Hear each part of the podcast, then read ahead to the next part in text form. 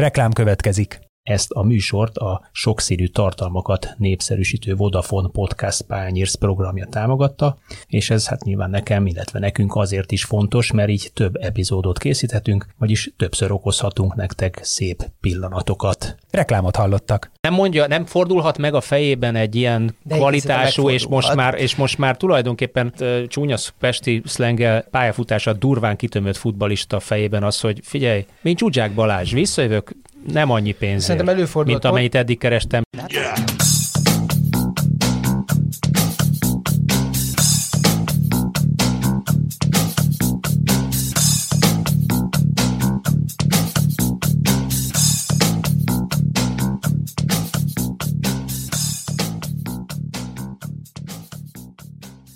Sziasztok! Ez itt a Zicser, a 24.hu focis podcastjaink. Álnoki Kis Attila vagyok, és ezúttal itt ül velünk Szabó Pít. Szia!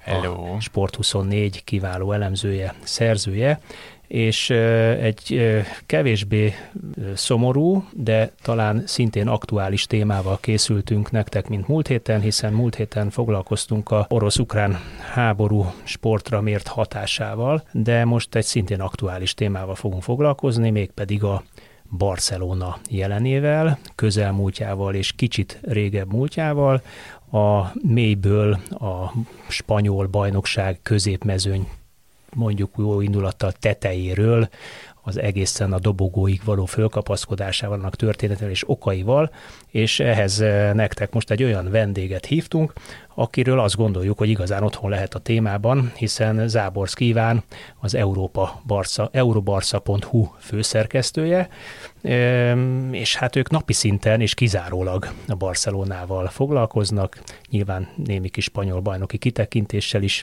Szia, Iván! Szervusztok, köszöntöm a hallgatókat.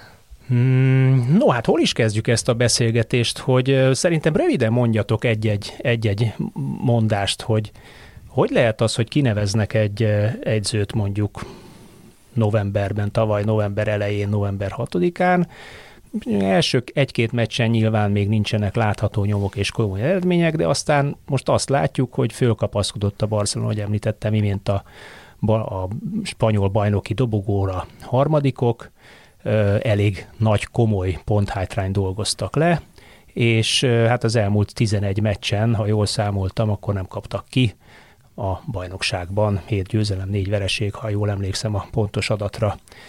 Ha egy mondatot kell mondani, mi ennek az oka? Ez Vagy ki? narratív diszonancia, szerintem. Ugye Kumannak a, a jövője már hosszú ideig kérdéses volt a Barszánál, mielőtt őt menesztették, de azért ebben a szezonban az nem feltétlenül rajta múlott, hogy ennyire gyengén szerepelt a csapat, és most a hallgatók már talán jól ismernek, hogy itt megint statisztikákat fogok elővenni, de hogy a, a Barcelona Kuman irányítása alatt védekezésben is inkább azért teljesített rosszul, mert az engedett helyzet, ellenfeleknek engedett helyzetekhez képest sokkal több gólt kaptak. Ez a testégen probléma például azért már hosszú időre nyúlik vissza a Barcelonál, annak ellenére, hogy például a támadásépítésben neki jó energy szerepe van, és ugye a helyzet kihasználások is elég pocsék volt az ősszel. Nyilván nem tudott konzisztensen jó teljesítményt nyújtani a Barcelona, de hogy mindent összevetve jócskán alul teljesítettek, amikor még Kuman volt az edző, és nyilván abban a hangulatban, amiben ez a csapat belekerült például Messinek a távozása óta, ez a narratív, ez jócskán felerősödött, hogy alkalmatlan erre a pozícióra. Csavinak az érkezése ilyen szempontból egy, egy könnyű szituáció lehetett volna számára, mert hogy alapvetően egy nem annyira rossz csapatot kellett átvennie, és szinte törvényszerű volt, hogy ő megalapoz egy játékot, és onnantól kezdve elkezdenek majd jönni az eredmények, és Kuman és Csavi között azért megvan ez a nagyon erős különbség, hogy Kumannak egy kevésbé tudatos játék elképzelése van. Csavi azért sokkal közelebb áll alapvetően a, a Barcelona alapfilozófiájához, nyilván Pep Guardiolnak ő sokáig játékosa is volt, és a két edzőnek a játék felfogása is nagyon hasonlít egymásra. Csak Csavi is bele esett olyanba, hogy hát hirtelen kidőlt alól a fél csapat.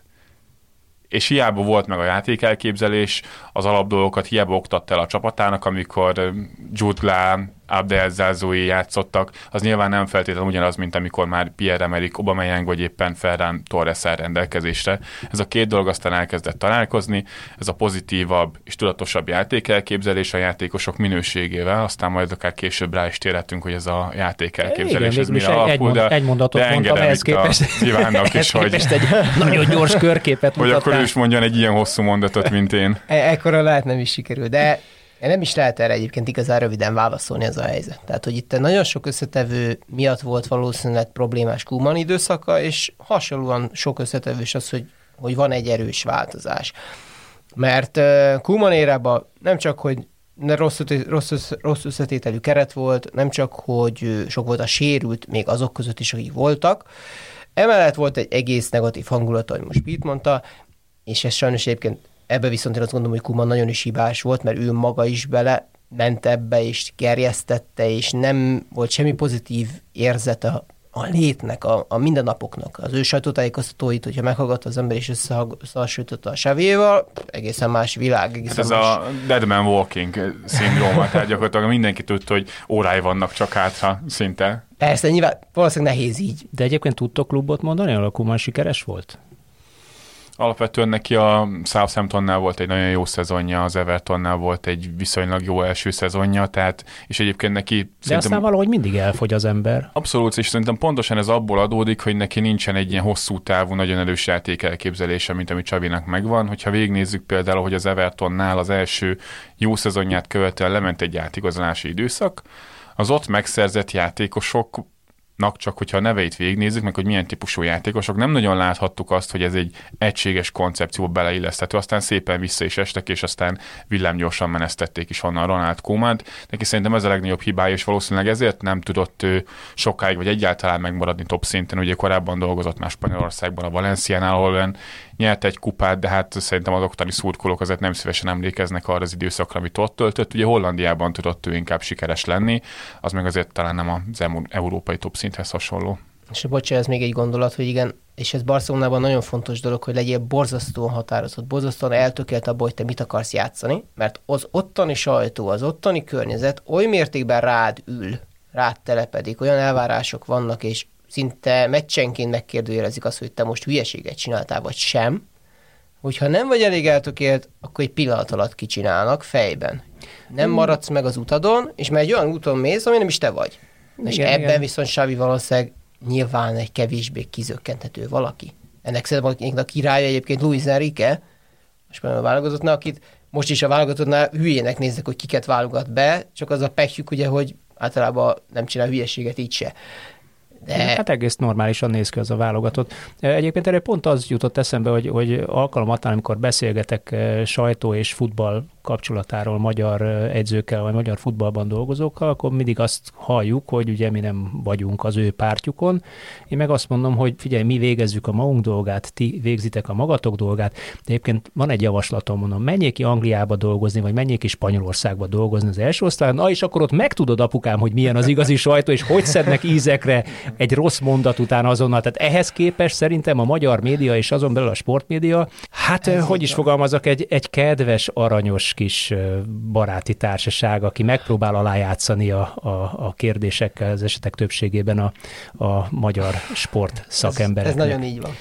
No, zárója, bezáró, ez csak egy, ez csak egy kis kitekintés volt. Szóba került itt a, a, az egyzőváltás. Mennyire volt nagy kockázat Laporta elnöktől, hogy egy kvázi 0 kilométeres edzőt választott, aki lényegében egy, egy Al-Assad nevű csapatnál játékosként beleült az edzőszékbe, nyert egy bajnokságot, egy, hát nem tudom milyen szintű bajnokságban, nem tudom mihez nem hasonlítani. Nem szintű bajnokság. Igen, tehát azért nem tudok szintet mondani.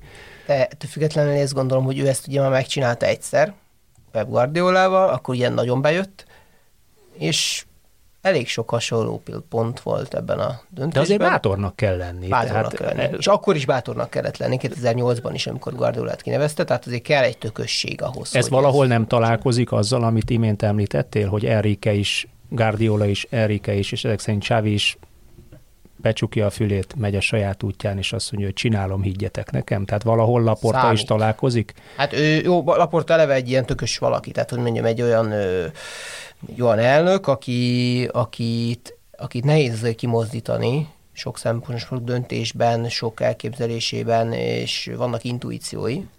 Most például pont azt, az év, volt egy évértékelő interjúja, és pont azt mondta, hogy bár hallgatott volna az intuíciójára, és már nyáron kirúgta volna kumat. Pont ezt, pont ezt akartam, és, és meg hamarabb hozta volna ide Csávit, pont erre, erre akartam is kiukadni, Én erre, erre az idézetre. még arról beszélt, hogy Csavi túl tapasztalatlan ahhoz, hogy a, a Barcelona kis padjára leüljön, és nyilván az, hogy ő végül kinevezésre került, ahhoz pontosan, pontosan az, a, az a toxikus légkör is kellett, ami a Barcelonánál eluralkodott, és mint frissen megválasztott elnök, nyilván Laporta is meglátta a lehetőséget Csaviban, hogy mögé azért valószínűleg akár a szurkolótából is egységesen be tud állni, és alapvetően Csaviról azért már korábban is tudni lehetett, hogy ő erre abszolút készült, tehát az Álszádnál már játékosként is tudatosan készült az edzői pályára, és ki is volt neki kvázi kövezve az, hogy hogyha visszavonul, akkor ő annak a csapatnak az irányítását át fogja venni, és egy ilyen szinte gyakorló terep lesz neki, mielőtt visszatér Európába. Az nyilván nem volt egyből világos, hogy ő, ha visszatér Európába, Európába, akkor azt rögtön a Barcelonánál teszi, vagy még kell egy lépcsőfokot ugrania. Az, hogy ez megtörténjen, azért valószínűleg kellett az is, hogy a Barcelonánál kialakuljon ez a, ez a válsághelyzet.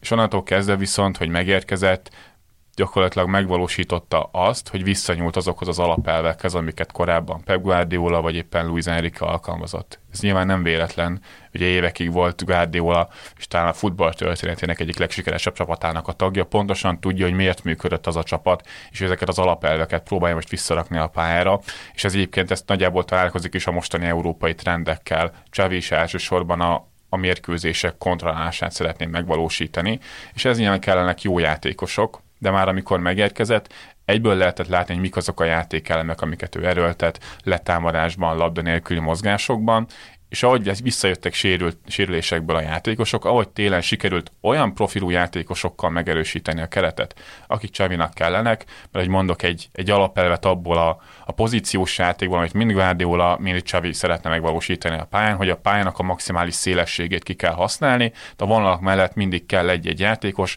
aki ezt tudja tartani, és mondjuk egy az egyben minőségbeli fölényt tud kialakítani az ellenfél szemben. Ugye a pozíciós játéknak igazából három célja lehet az, hogy vagy létszámbeli fölényt alakíts ki a pálya bizonyos pontján, vagy pozíciós fölényt alakíts ki a pálya bizonyos pontján, például a vonalak között egy játékos jó helyezkedésével szabad területeket tudják kreálni, vagy pedig minőségbeli fölényt, például a széleken egy jól cselező játékossal, hát akkor hoztak neki egy Adama Traorét, aki például ebben nagyon jó, felépült Usman Dembélé a sérüléséből, hoztak egy Ferran ezt, aki a mélységet tudja megadni, mert a másik ilyen alapelv, hogy hiába van labdatartás és szélesség, hogyha nincs mélység, amivel meg lehet nyújtani az ellenfél védekezését.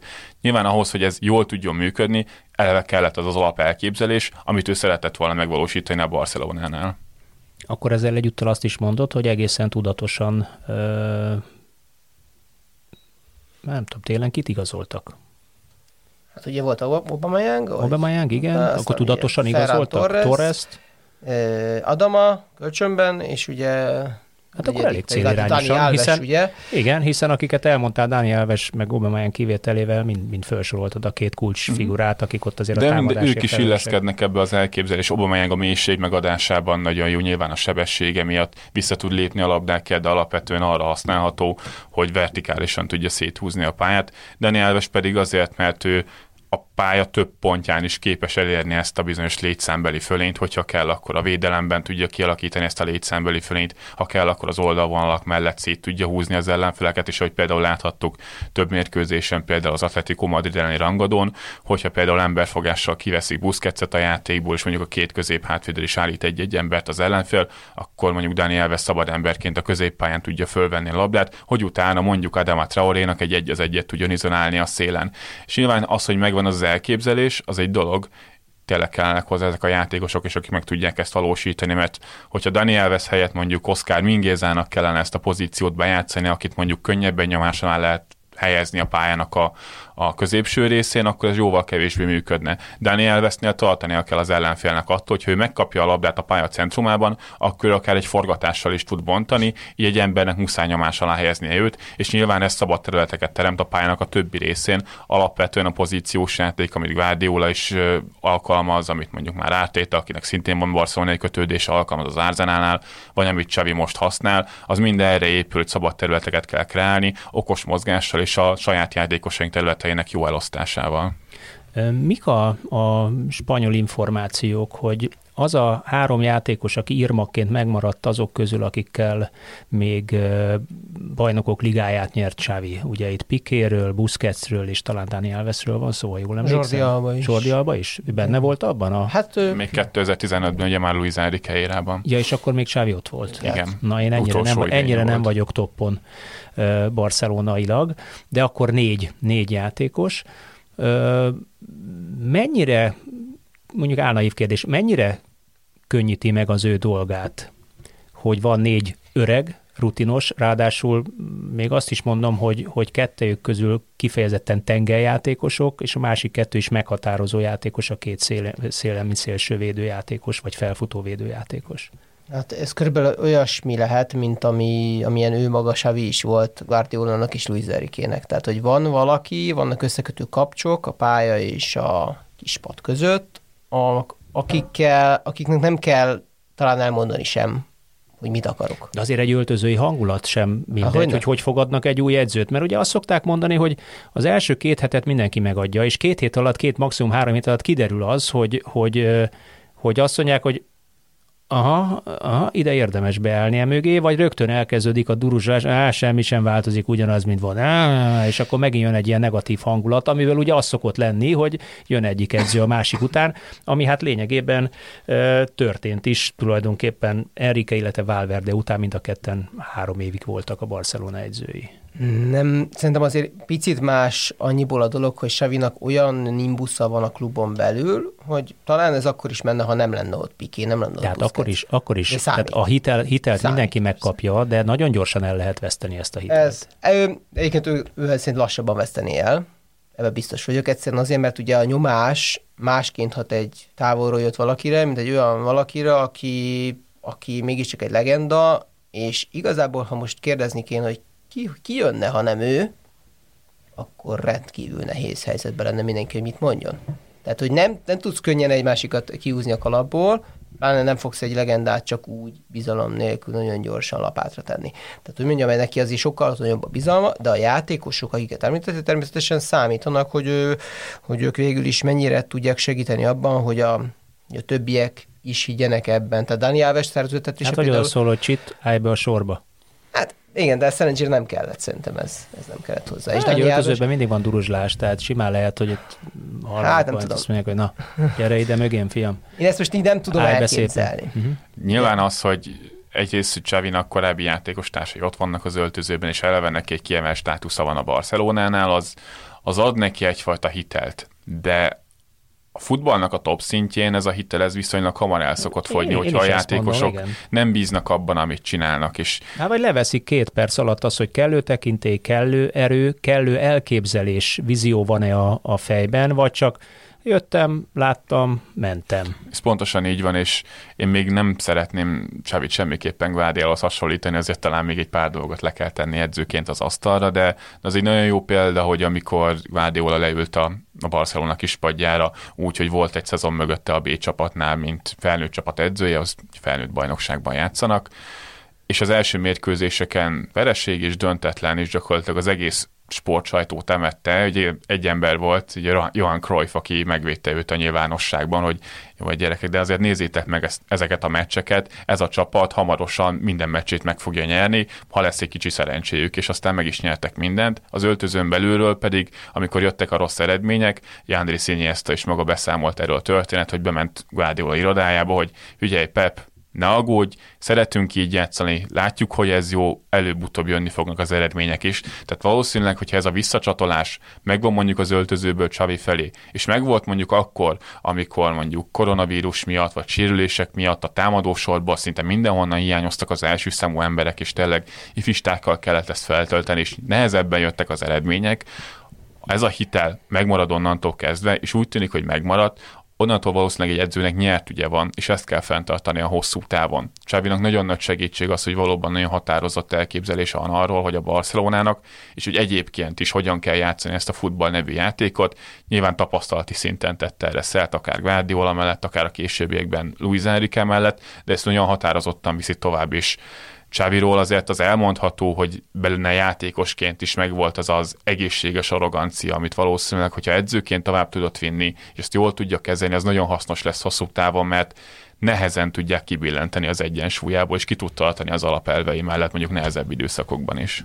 Ha már ifistákat említettél, van ott azért egy középpálya Barcelonában, amelyik hát minden mondható rá, csak az nem, hogy, hogy fizikai, a szó fizikai értelmében súlyos embereknek tűnnek, ellenben hát most már azt kell mondjuk válogatottban is, spanyol bajnokságban is, bajnokok ligájában is, hogy kifejezetten két fajsúlyos játékos van. Spanyol játékos, saját nevelésű játékos.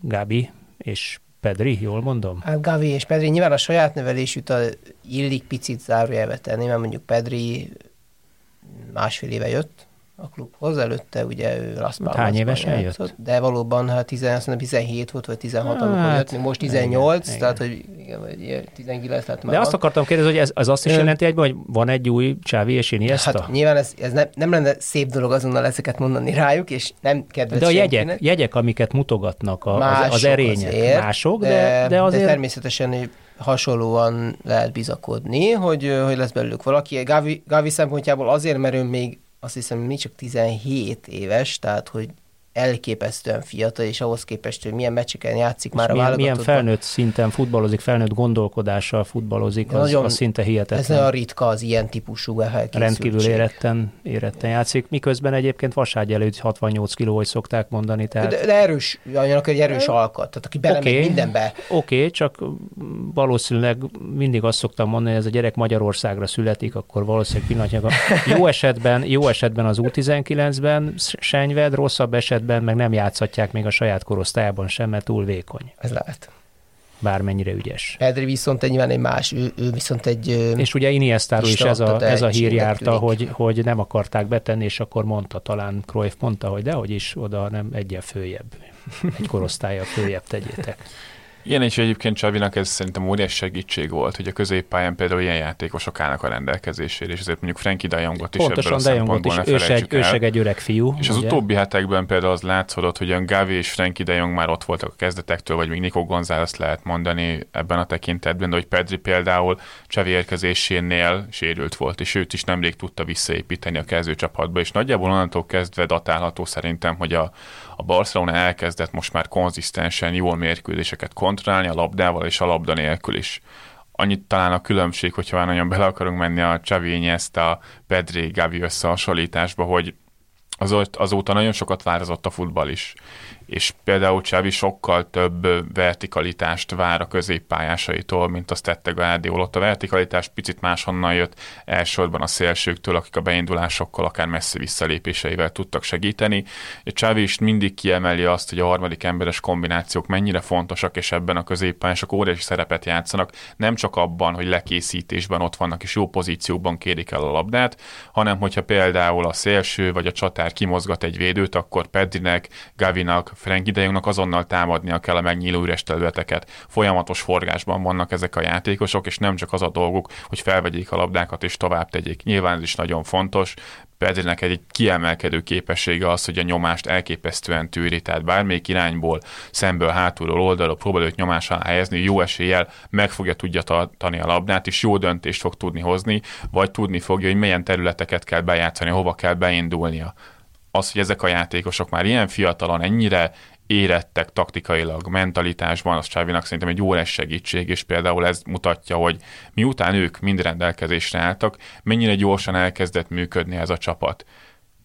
Más edzők, más csapatoknál is próbálnak ilyenfajta játékot felépíteni, de ennek mindig nagyjából az a korlátja, hogy milyen típusú játékosaid vannak. Nem véletlen, hogy azok a csapatok, amelyek mondjuk átmenetekből próbálnak gólokat lőni, mondjuk sokkal sikeresebbek, akkor is, hogyha gyengébb minőségű játékosaik vannak, mert viszonylag nagyobb terület áll rendelkezésükre.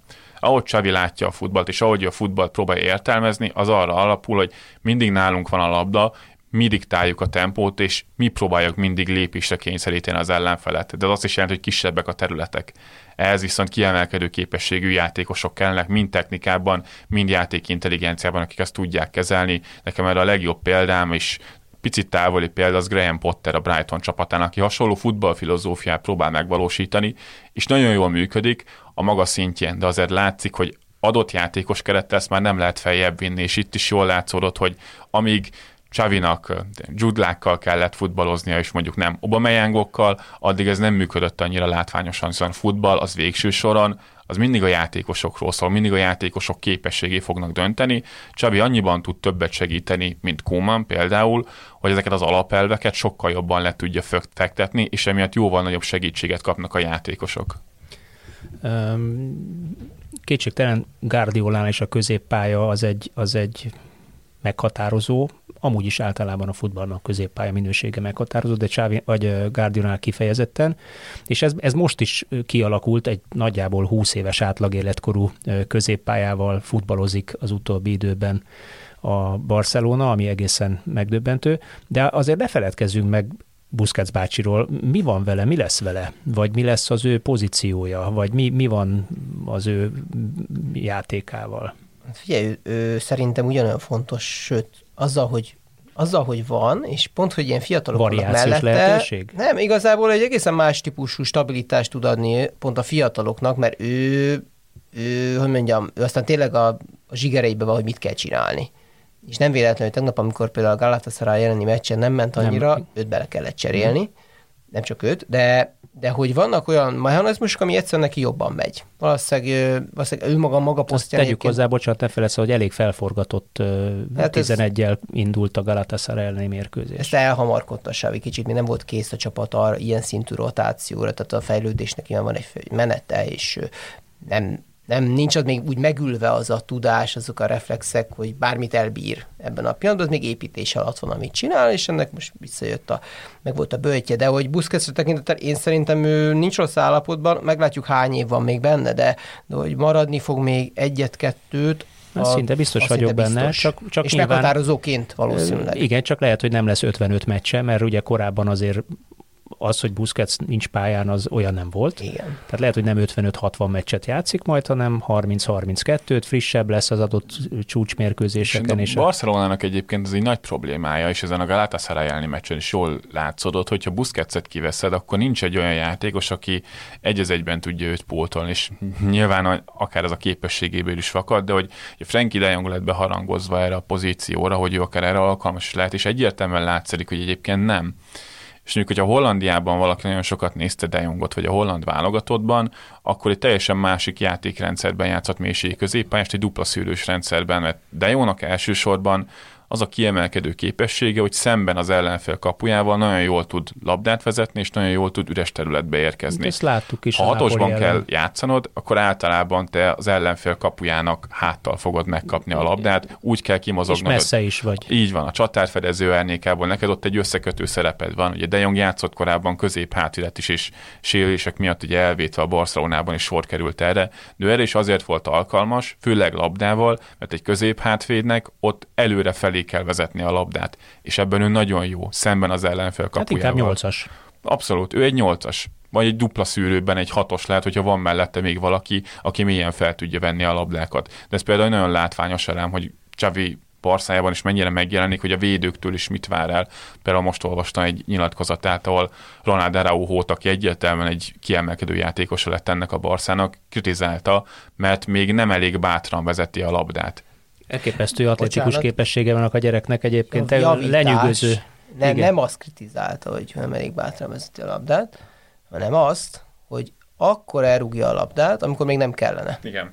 Tehát és itt ez pontosan az, azok a játékstílusok, modell Hát attól függ, hogy honnan nézzük, tehát vezethetné még, tehát nem Abszolút. elég bátran vezeti a labdát, állni, vagy túl korán rúgja el a labdát. Túl korán rúgja el. Nincs még üres ember. Uh-huh. Akkor lesz üres ember, a kiváltanak rád. És ezt a határmesdjét mindig keresni kell. A Guardiola is ez volt, hogy találj üres embert. És Ebben tényleg mindenkinek fejlődnie kell, amíg nem megy, nem Igen, úgy beszélünk, hogy ez egy ilyen, hogy ezt mondani kell mondjuk egy Barcelona védőnek, és egy ilyen alapkoncepció, hogyha magamra vonom a figyelmet, akkor valahol terület nyílik meg, és vagy én, vagy egy harmadik emberes kombináció, egy másik társam azt a területet már be tudja játszani de hogy van akinek, és például a Barcelonánál korábban Kumannál nem biztos, hogy egyértelmű volt, hogy ezeket a kockázatokat keresni kell, hogy nem várom meg még egy méterre vagy fél méterre idejére az ember, és még több terület lesz mögötte, hanem már amikor elkezd engem letámadni, adok egy, egy oldalpaszt, amivel igazából nem megyek előre. De pont a kockázatvállalás a lényeg, hogy ez szintén olyan játékosok kellenek, akik elképesztő magabiztossággal tudnak adott esetben belépni a játékba, amikor megtámadják oldalról egy-két métert előre vezetve ritmusváltással, és utána kipasszolni,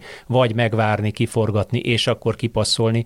Ehhez azért ott a hátsó alakzatban is hihetetlen technikai tudás és labdabiztonság, és leginkább önbizalom kell stabilitás is, és kiegyensúlyozottság is. De Araúhóban egyébként megvan szerintem ez, hogy hosszú távon menni fog neki minden gond nélkül, hogyha tényleg maradni fog és hosszabbít. Igen, ilyen szempontból ugye a másik, ugye szintén nyári igazolás például Eric Garcia, aki eddig viszont a védekezésével lógott ki egy picit ebből a Barcelonából, pedig ugye Guardiola alatt azért ezeknek a, ezeket a labdás alapelveket már elsajátíthatta az elmúlt évben a Manchester City-nél, csak a Manchester City már eljutott odáig, hogy neki aktívan abban a csapatban, hogyha játszott, viszonylag keveset kellett védekezni, annyira kontrollálni tudták a mérkőzést és Csavinál is az elmúlt mérkőzéseken már, is hiába játszott 0-0-át a Barcelona most a Galatasarayjal, elképesztően hatékonyak voltak abban, hogy már magasan vissza tudták szerezni a labdát, és emiatt kontroll alatt tudták tartani a mérkőzést. Két támadást tudott 90 perc alatt végigvinni a Galatasaray, akik azért nyilván a török bajnokságban is szenvednek, de alapvetően ez minden meccsen egy Barcelonának is kihívás, hogy ilyen szinten tudjon dominálni. És mondjuk egy ilyen rendszerben beraksz egy Eric Garciát, aki a labdával viszont már pontosan tudja, hogy mit kell csinálni, mikor kell kockázatot vállalni, mikor kell a biztonságos megoldást választani, akkor sokkal előrébb vagy. Eric Garcia leigazolása Ronald Koeman Barcelonájába alapvetően egy nem túl kifizetődő döntés volt, ingyen volt. És alap, persze egy Barcelona nevelés alapvetően, de abban a csapatban az ő hiányosságai egyértelműen megjelentek, de még Csavinak az első meccsein is, amikor még nem tudtak magasan nyomást gyakorolni, és folyamatosan neki be kellett mozogni a középpályára, egy az egyeznie kellett, most már sokkal kevésbé van kitéve ezeknek a párharcoknak rendszeresen mérkőzéseken, és rajta keresztül például jól levezethető, hogy honnan, hova jutott már ennyire rövid idő alatt a Barcelona. Nézzük egy kicsit azért ezt a támadó játékot, mert a 0-0, meg a, a viszonylag szép számú döntetlen ugye nem, nem volt vereség, de döntetlen volt, tehát nem három pont, csak egy, az azt jelenti, hogy azért a támadó játékban még, még van mit fejlődni. És azért ez egy, ez ahogy mondtam, ez egy folyamat. Tehát azért hozzá, te, hozzá kell tenni azt is, hogy és, és itt jön az, amiről már beszéltünk, hogy mennyire jók a játékosaid önmagukban képesség szintjen, és hogy ők egymást mennyire jól egészítik ki. És ebben a tekintetben a Barcelonánál rengeteg rossz döntés volt az elmúlt évek alatt. A Bartomeu érában igazából eltűnt ez a fajta szellemiség, ez a modell. Nem volt ö, asztalon, hogy nekünk igenis úgy kellene igazolni, hogy úgy kellene a játékosoknak égézni egymást, hogy, és hogy a... Nem nagyon jött föl senki a akadémiáról. Hát, nyilván az a... is belejátszott, természetesen ez mondjuk egy szerencse kérdése is. De még most is igaz az, és a, szerintem még a téli igazolásokra is elmondható, hogy azért valamennyire kényszer pálya is volt. Nem minden játékoson lehet elmondani azt, hogy pont őt akarták, és hogy biztos, hogy maradni is fog nyár után Nyilván is. pénzügyi gondok is voltak. Ez, ez összefügg. Ugye, tehát ez egyértelmű, hogy ez mennyi összefügg. pénz van a kasszában, milyen minőséget tudok venni, vagy éppen az aktuális utánpótlás korosztályban milyen minőséget képviselő játékosokat sikerült fölnevelni, mert azt nem mondom, hogy Lutri, mert nyilván a, a utánpótlás vagy akadémia Lamásiának az aktuális korosztály, a kifutó korosztálynak a minőség az, az, az természetesen megméri az ott dolgozók edzők munkáját is, de a Barcelona szintbe bekerülni egyből, ahhoz extrát kell tudni. Ez így van, rendkívül nehéz. Ez a legnehezebb lépcső, lépcsőfok, minden utánpótlás ranglétra lépcsőfok közül, és hát itt sokan eléreznek. Még olyanok is, akiről nem gondoltuk, hogy elvégzik, mint a Ricky Puig nem fogja valószínűleg megugrani azt, hogy ott tudjon ragadni. Pedig mindenki azt gondolta, hogy pú, basszus, ez mekkora focista lesz. És nem fog. Szinte biztos, hogy nem fog. De hogy ezt akartam csak mondani, hogy, hogy azért, a, mert ez egy külön téma lehetne a a La Masia meg az első csapat viszonya, hogy, hogy azért még ebből a keretből is, abban, Adomában nem vagyok biztos, hogy ott fog maradni.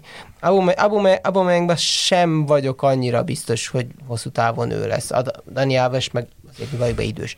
Tehát, hogy ö, ö, még mindig van sok kényszer, és innentől a következő lépcsőfok azért azon is múlik, hogy vajon meg, mégis kikkel sikerül még erősíteni, kiket sikerül hát elő, előbb olyan helyen kell végezni, tehát azért a, De nyilván, a, igen. a mostani Galatasaray rotálást az is indukálta, hogy mondjuk nem ártana dobogón vagy egy négyben végezni a bajnokságban. És elég messziről szaladt neki azért decemberben ez a, ez a brigád. Hát nem csak a La Masia, hanem a Barcelonának az egész pénzügyi helyzete megérne szerintem egy nagyon hosszú podcast volt, volt is. Már, volt már ez az téma hosszú, a podcastban. Igen, igen, de azért az látszódik, hogy jelenleg is még csak ott tart a Barcelona, hogy ingyen tud gyakorlatilag csak játékosokat igazolni, vagy nagyon nyomott összegért csökkentett fizetése, és ez valószínűleg, bár ugye valószínűleg ebben a CVC szerződésben azért majd kap egy, egy boostot a Barcelona ilyen tekintetben hát a nyára vonatkozóan, ha sikerül megegyezni, ebben most tényleg nem akarok belemenni, de hogy az igazolásokon látszódik, hogy lehet, hogy nem az első számú opciókat sikerül leigazolni, mert mondjuk ők nem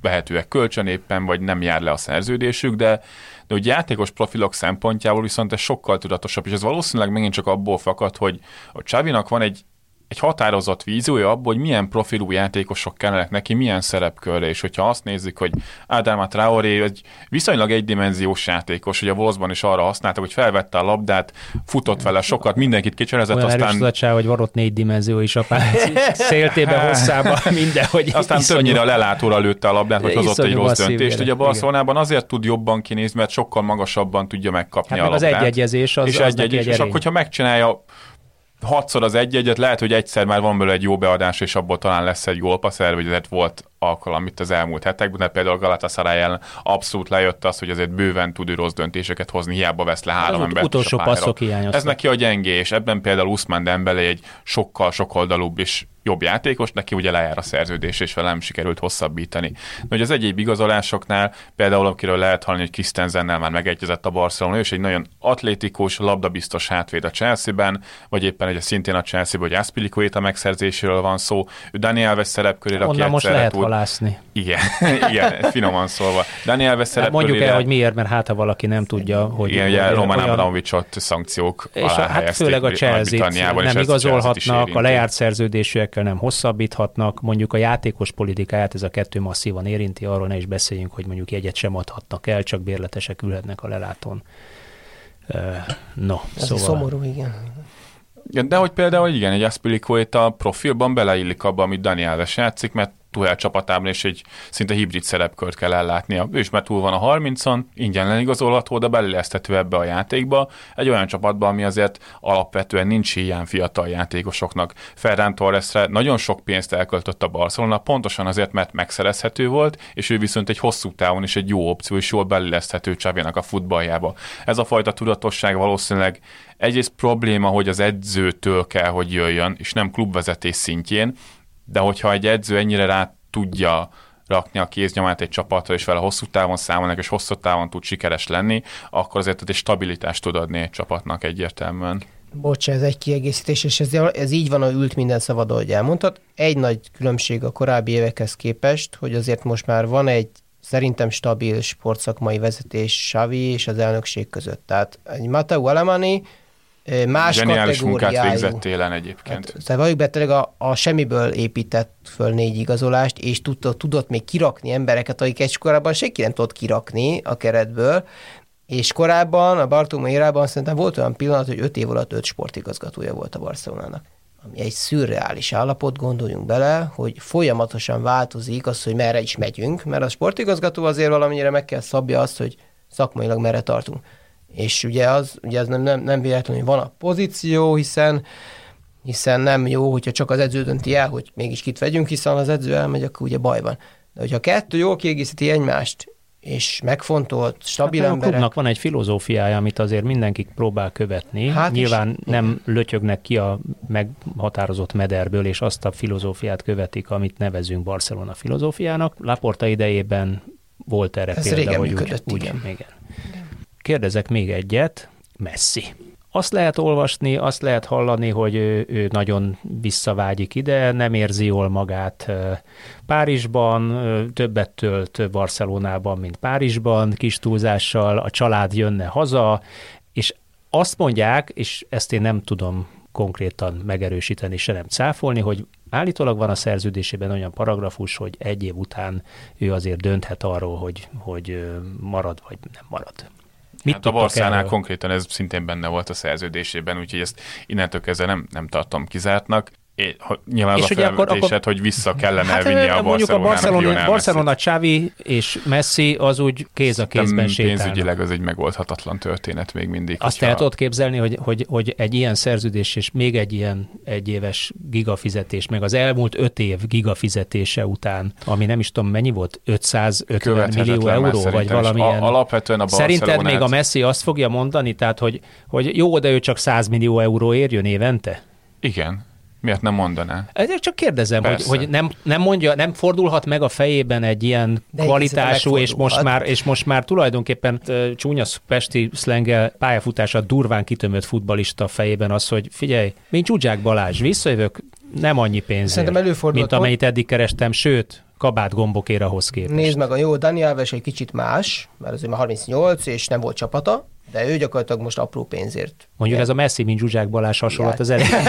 Bocsánat, igen, ez, ez nem elég. volt korrekt. Igen. De, de, nyilván se poszt, se semmi, bátva, se semmi, de, de mégis senki, értitek de. azért a, a, a hasonlóságot, hogy azért ő is teljesen más léptékben keresett pályafutása alatt, még az arab igen, bajnokságokban is, nem hogy aztán az oroszoknál, mint nyilván, ahogy ide visszajött Debrecenbe, és Van beleállt, pont, és csinálja. Én egyébként is. ilyen szempontból becsülöm, mert beleállt, és csinálja, és még azt is mondom, hogy, hogy bizonyos játék elemében húzó emberre a Debrecennek, sőt. Igen. De, tehát én azt akarom mondani, hogy Dani Alvesnél is volt az a pont, amikor azt mondta, hogy figyelj, nekem mindegy, mennyit adtok, én jövök. És ő a legrosszabbul fizetett játékos a Barcelona keretében, pedig nyilvánvalóan a hierarchiában. Ezt lehet tudni, hogy... Ez, ez, ki, ezt, ezt lehet tudni, igen. Mennyi hát, hogy ő annyi? ilyen százezres 100 ezer eurós kategóriai havi. fizetése van. Nem havi, nem havi, gyakorlatilag erre a fél évre. Aha. Tehát, hogy ő nagyon, tényleg nagyon nyomott áram. A másik dolog, hogy vannak olyan bónuszok, amiket megkaphat, ha úgy alakulnak a uh-huh. dolgok. De hogy őnála igazából ez tényleg inkább a szerelemről szólt, szereti Barcelonát, a felesége is szereti Barcelonát, Alapvetően lassan 40 éves is már Igen. Brazíliában focizott, tehát neki ez a, egyrészt egy motiváció lehetett, hogy még a 2022-es világbajnokságon is ott legyen a brazil válogatottban, hát és szem előtt legyen egy is. európai top csapatban.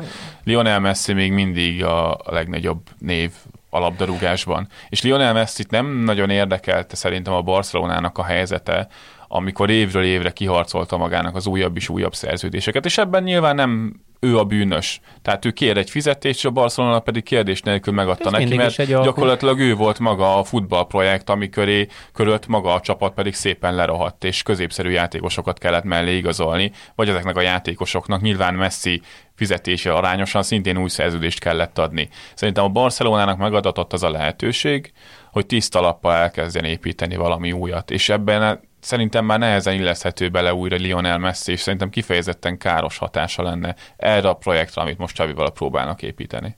Ennyire nem mondanék határozottat, de hogy mondjam, erős, de megkérdőjelezhető maga a szándék valóban. Tehát ö, egyrészt pénzügyileg is, tehát attól függetlenül, hogyha visszajönne, azt mondaná, hogy fia, annyira rosszul érzem magam Párizsban, hogy én gombokért is eljönnék, ez most a gombok, hány gomb, nem mindegy, az se, hogy hány gomb mert, mert hogyha van egy olyan stratégiai cél, hogy próbál egy nagyot igazolni a csapat legalább a nyáron, aki nem titkoltan ugye Haaland, akkor nem valószínű, hogy jutnak további eurók ilyen célokra.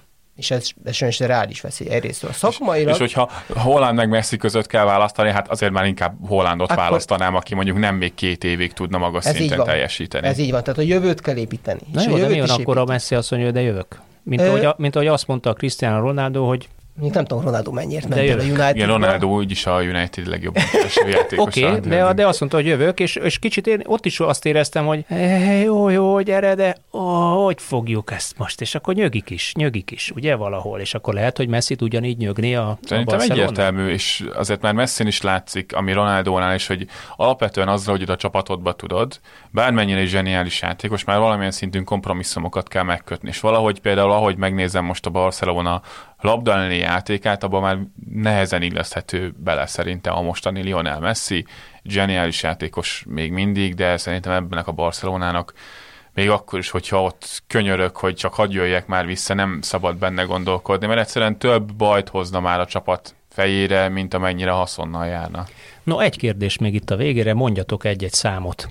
Hol végez a bajnokság végén a Barcelona, és Euró ligát Európa, Európa Ligát megnyerje.